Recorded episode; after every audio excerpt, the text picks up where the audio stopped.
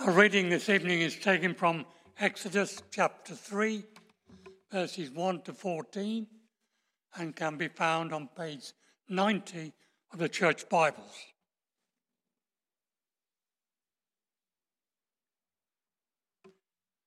Now Moses was tending the flock of Jethro, his father in law, the priest of Midian, and he led the flock to the far side of the desert and came to Horeb to him in flames of fire from within a bush.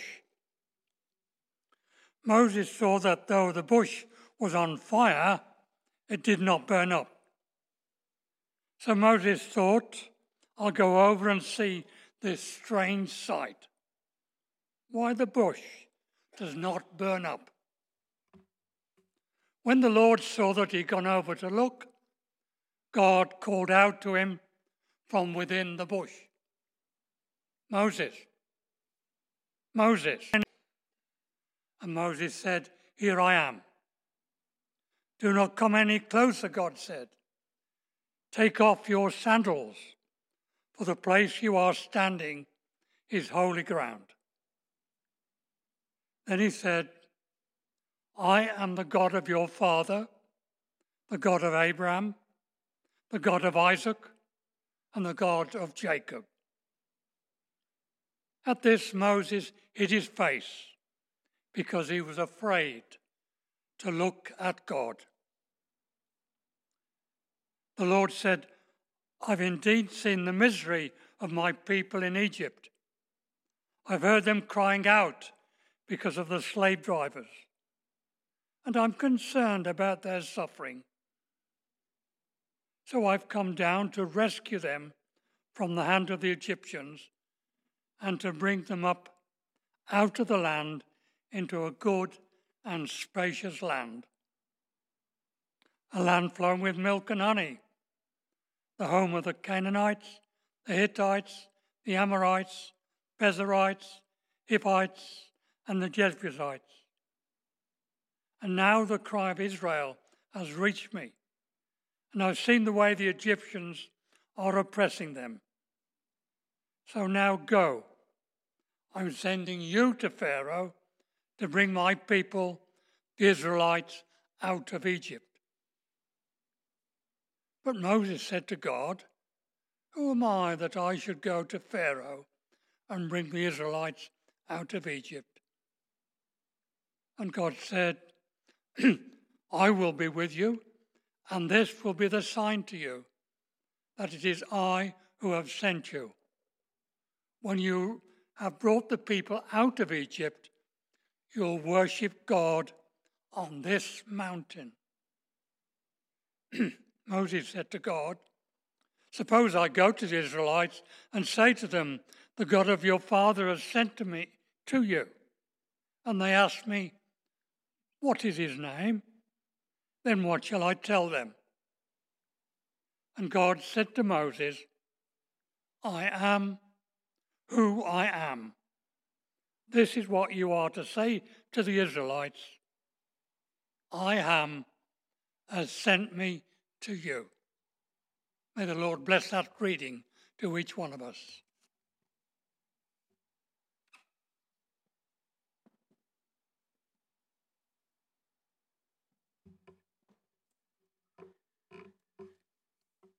Thank you, Peter.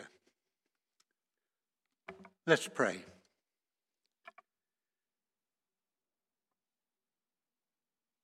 Almighty God, we thank you for your word and we pray that as we look at it this evening, we will learn more of the wonder of who you are, that our lives will be enriched in your service and we ask it for the sake of Jesus our Lord. Amen. When I um, first started studying to be uh, for my reader ministry, one of the first things I was told was never apologize before you start talking. Well, this isn't actually an apology But um, this week, our computer went sick and is in hospital at the moment. So I've had to result, resort to scribbling on paper my notes for this evening. I hope I can read my writing. No computer means, of course, I had no PowerPoint. But thanks to Sarah, we had a very impressive few moments before the service. And one of those pictures really was amazing, wasn't it? The one of the burning bush.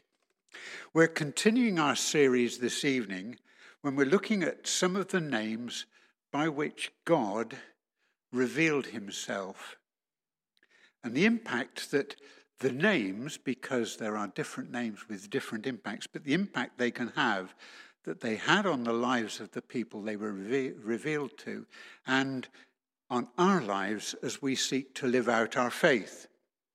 And last week, Graham introduced us to the most common name used of God, which is Yahweh. And I'm going to talk a little bit about that because I was talking with him this morning. He led our communion service this morning. And in a sense, his talk followed mine, follows mine. Um, but Andrew Wilson, whose book we're using to guide us through these series, puts Yahweh before our theme for tonight I am who I am. I really recommend this book. It's called Incomparable, and it's uh, Andrew Wilson. It's just a series of very, very short chapters, wonderful chapters about the one who is incomparable. And in the middle of it, there is this section dealing with the names of God that we're following through on Sunday evenings. Andrew tells us in his book that the name Yahweh occurs over 6,800 times in the Bible. 6,800 times. That's amazing. It never occurred to me that that was so. But this evening we're, talking, we're looking at the name which is the original, in a sense, of the name of Yahweh. I'm sure that our reading this evening is quite familiar to most, if not all of us. The story of the burning bush and of God speaking to Moses from it is so well known. A few years ago, Anne and I were on a coach trip through Egypt, heading down to the Red Sea. And we were shown the site where Moses encountered that burning bush. Or did we? I don't know. Is it really the place? I don't know. And for me, it's not important to know where it happened, that picture we had of a bush in the desert burning. What is important is that it did take place. Moses, as we heard, was looking after his father in law's flock. He was out tending the sheep and he led the flock out into the desert, came to Horeb, the mountain of God, and there was a bush, a light, but it didn't burn up. There were no bits of ash flying around.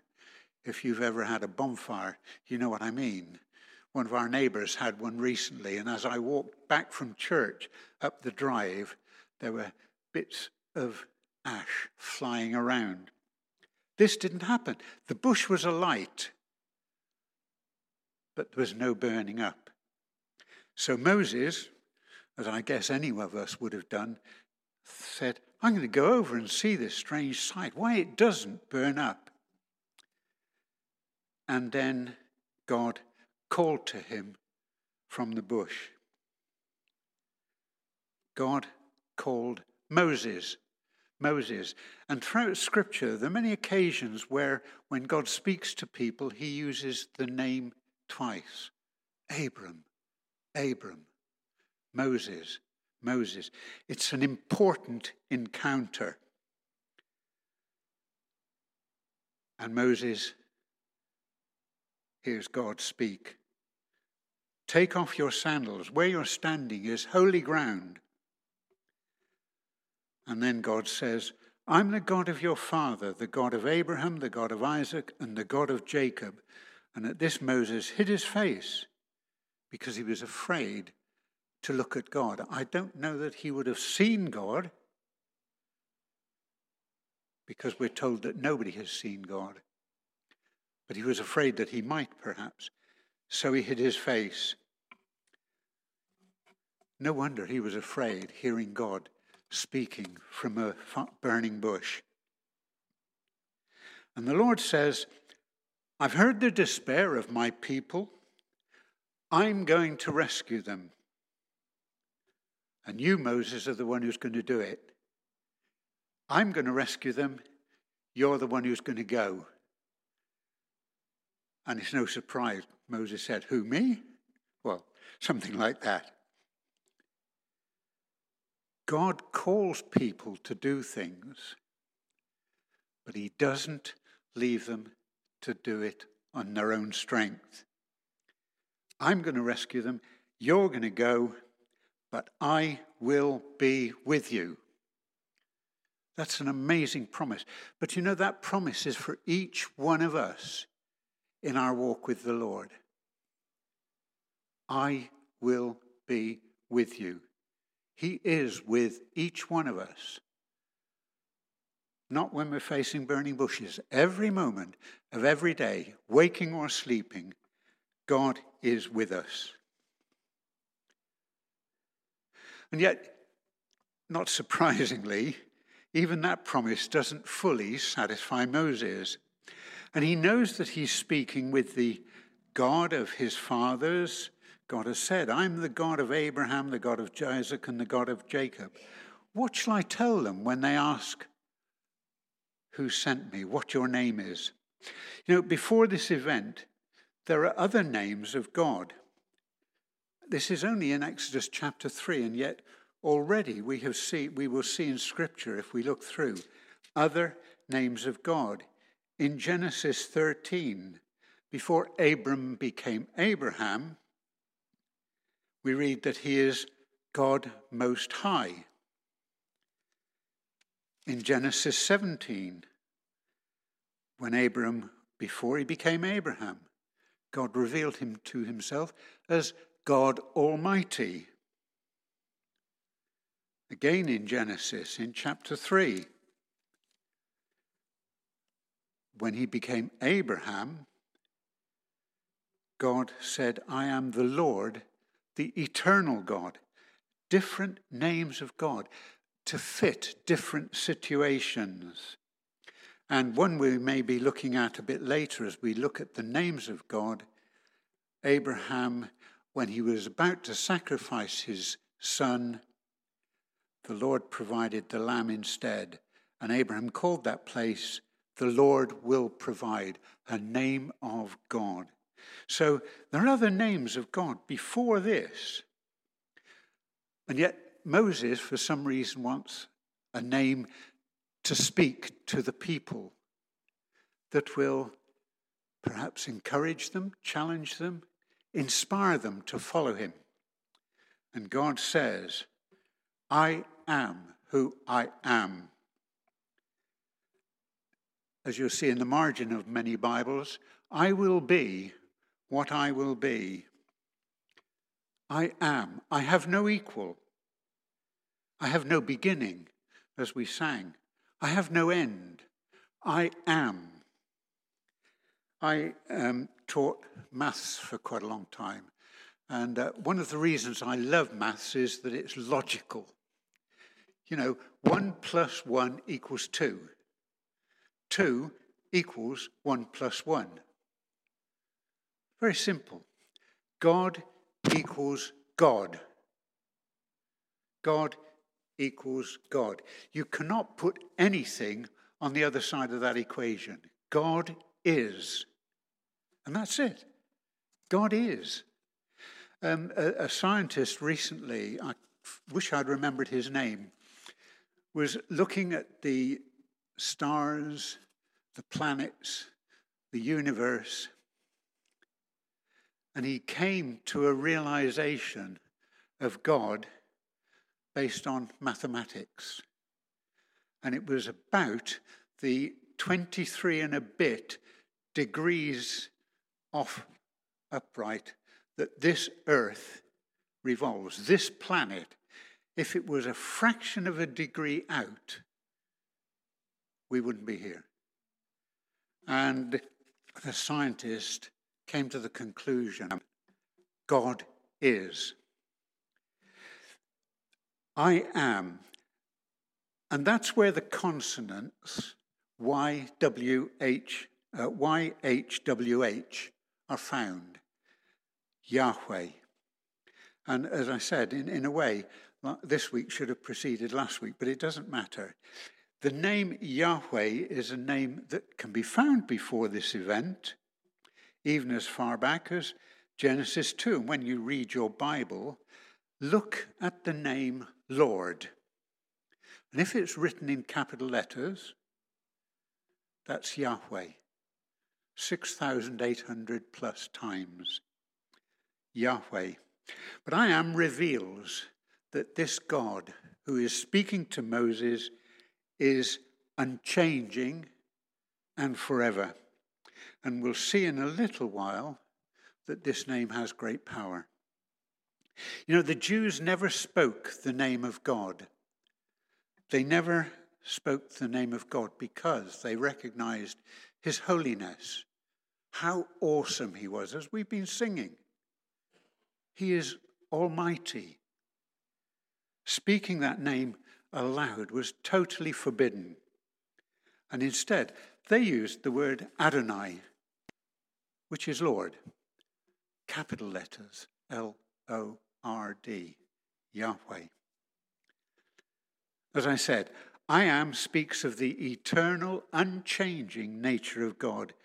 And yet, within that unchangeableness, if there's such a word, is a love which becomes whatever we need, whatever our situation. He's unchanging, and yet He's capable of meeting every situation we face. We'll see that as we move on into the Lord, into the New Testament. I'm sure all of you have heard sermons about the seven I ams found in John. I know I've preached about all of them at various times over the last 132 years I've been doing this. um, but before we take a brief look at those, I want to draw our attention to two other instances of this wonderful name of God. I'm trying to anchor my notes because it's a bit awkward with these little bits of paper. The first one occurs in John 8:58. And it's Jesus is being challenged about who he is. I lost the page. There it is. Jesus is being challenged who he is. He's, do you have any authority to teach? The Jews cannot accept that he has the words of eternal life.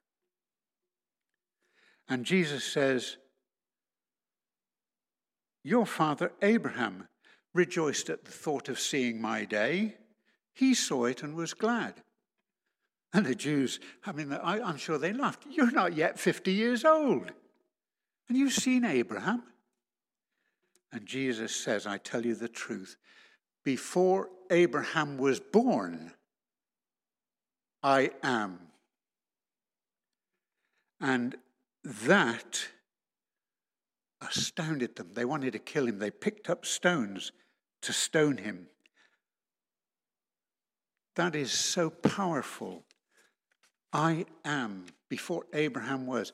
And that is one of the claims of Jesus to the divinity. Before Abraham was, I am. Jesus said, Abram rejoiced to see his day. And that response should leave us in no doubt as to the divinity of Jesus.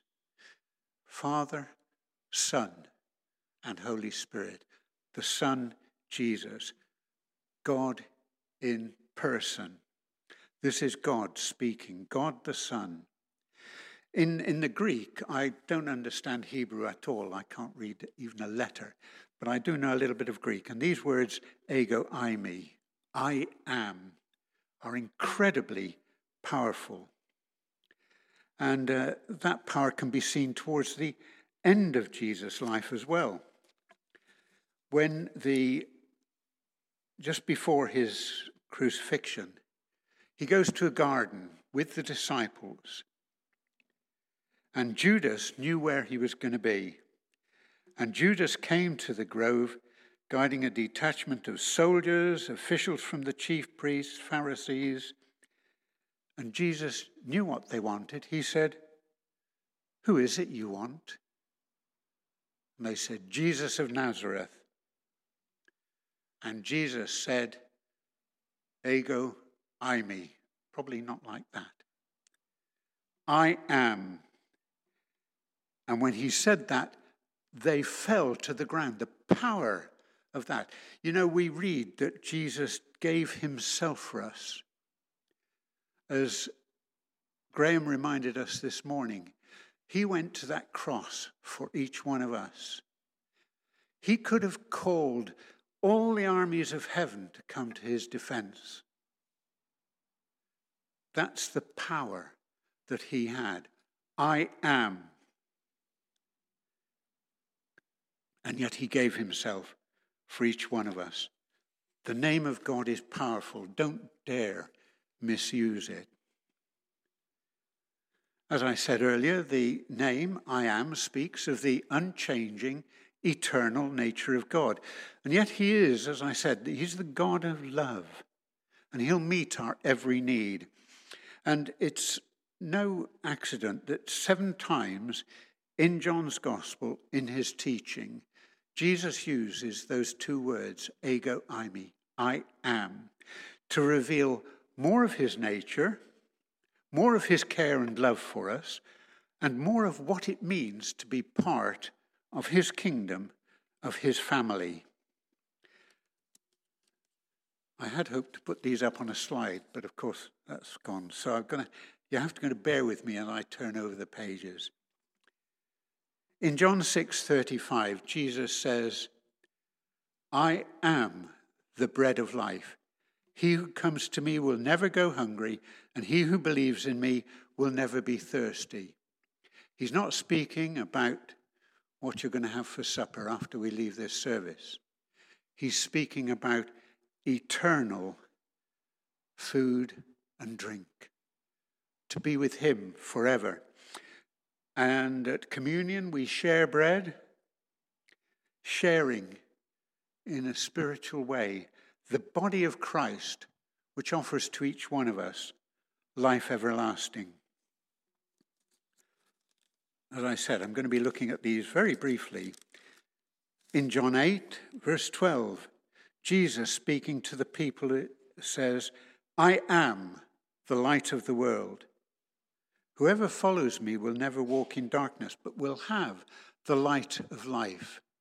Yes, there is a battle going on, a spiritual battle. And the enemy would fill our lives with darkness. But Jesus is the light of the world. And we all have a choice to make to walk in his glorious light or to remain in the darkness of unforgiven sin. I think it's great that when we start our worship, we acknowledge our need of His forgiveness and accept two A's acknowledge and accept. Acknowledge our need, accept what He did for us on the cross, His forgiveness. On another occasion, Jesus said, I tell you the truth. I am the door for the sheep. I'm the gate for the sheep. I'm the gate. Whoever enters through me will be saved. Jesus alone is the key to the way to salvation. He's the only way to the new life within the family of God.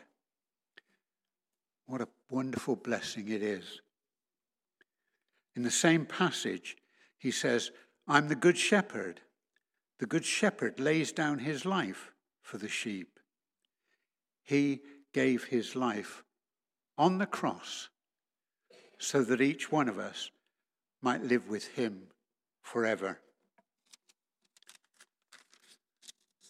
One of the most powerful ego eimis, I believe, is found in chapter 11 of John's Gospel when Lazarus has died and Jesus is going to the tomb. And Mary comes out and says, Lord, if you'd been here with, here with us, my brother would not have died. And Jesus says, Your brother will rise again.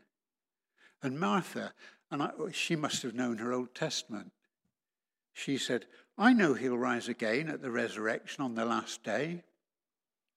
And Jesus said, I am the resurrection and the life. Many years ago, there was a, a, film about the life of Jesus. Can't remember the name of it, can't remember anything about it, except that instance when Martha,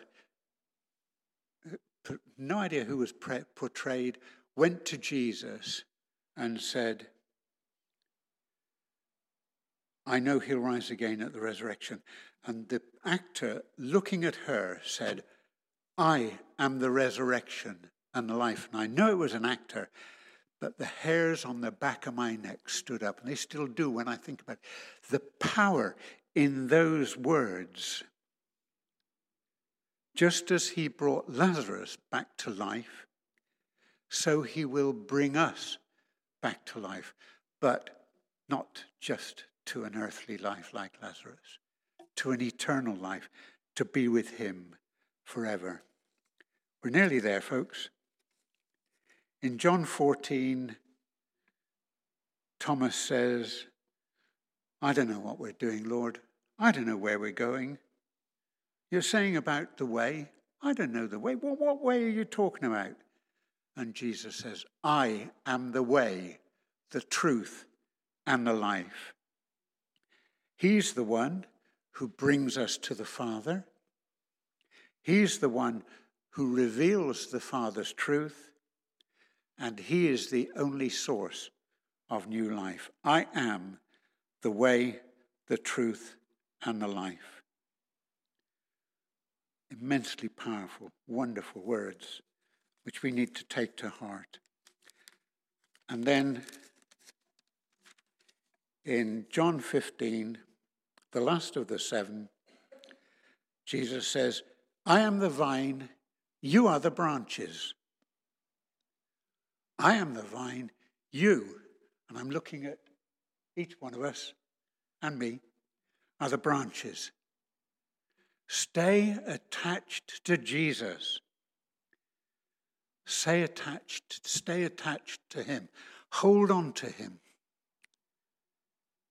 Learn more about Him. Spend time with Him. Speak with Him. Share with Him. He's always ready to listen. Stay attached to Him. Because without Him, like branches we cut off a tree, they're fit only for the compost heap. I am who I am. As we go through this series, we will learn other names of God, receive, revealing more of his character, more of his nature, more of his attributes, more of the wonder that is this Almighty God who created everything and who loves each one of us. Other uh, names, as I mentioned, God Most High, God Almighty, God Eternal. But what I believe we've been thinking about this evening is, in a sense, the most important of all. I was going to say put simply, but I really mean put most profoundly God is. Think about it. God is. And this is the amazing thing. He loves each one of us to bits. Hallelujah.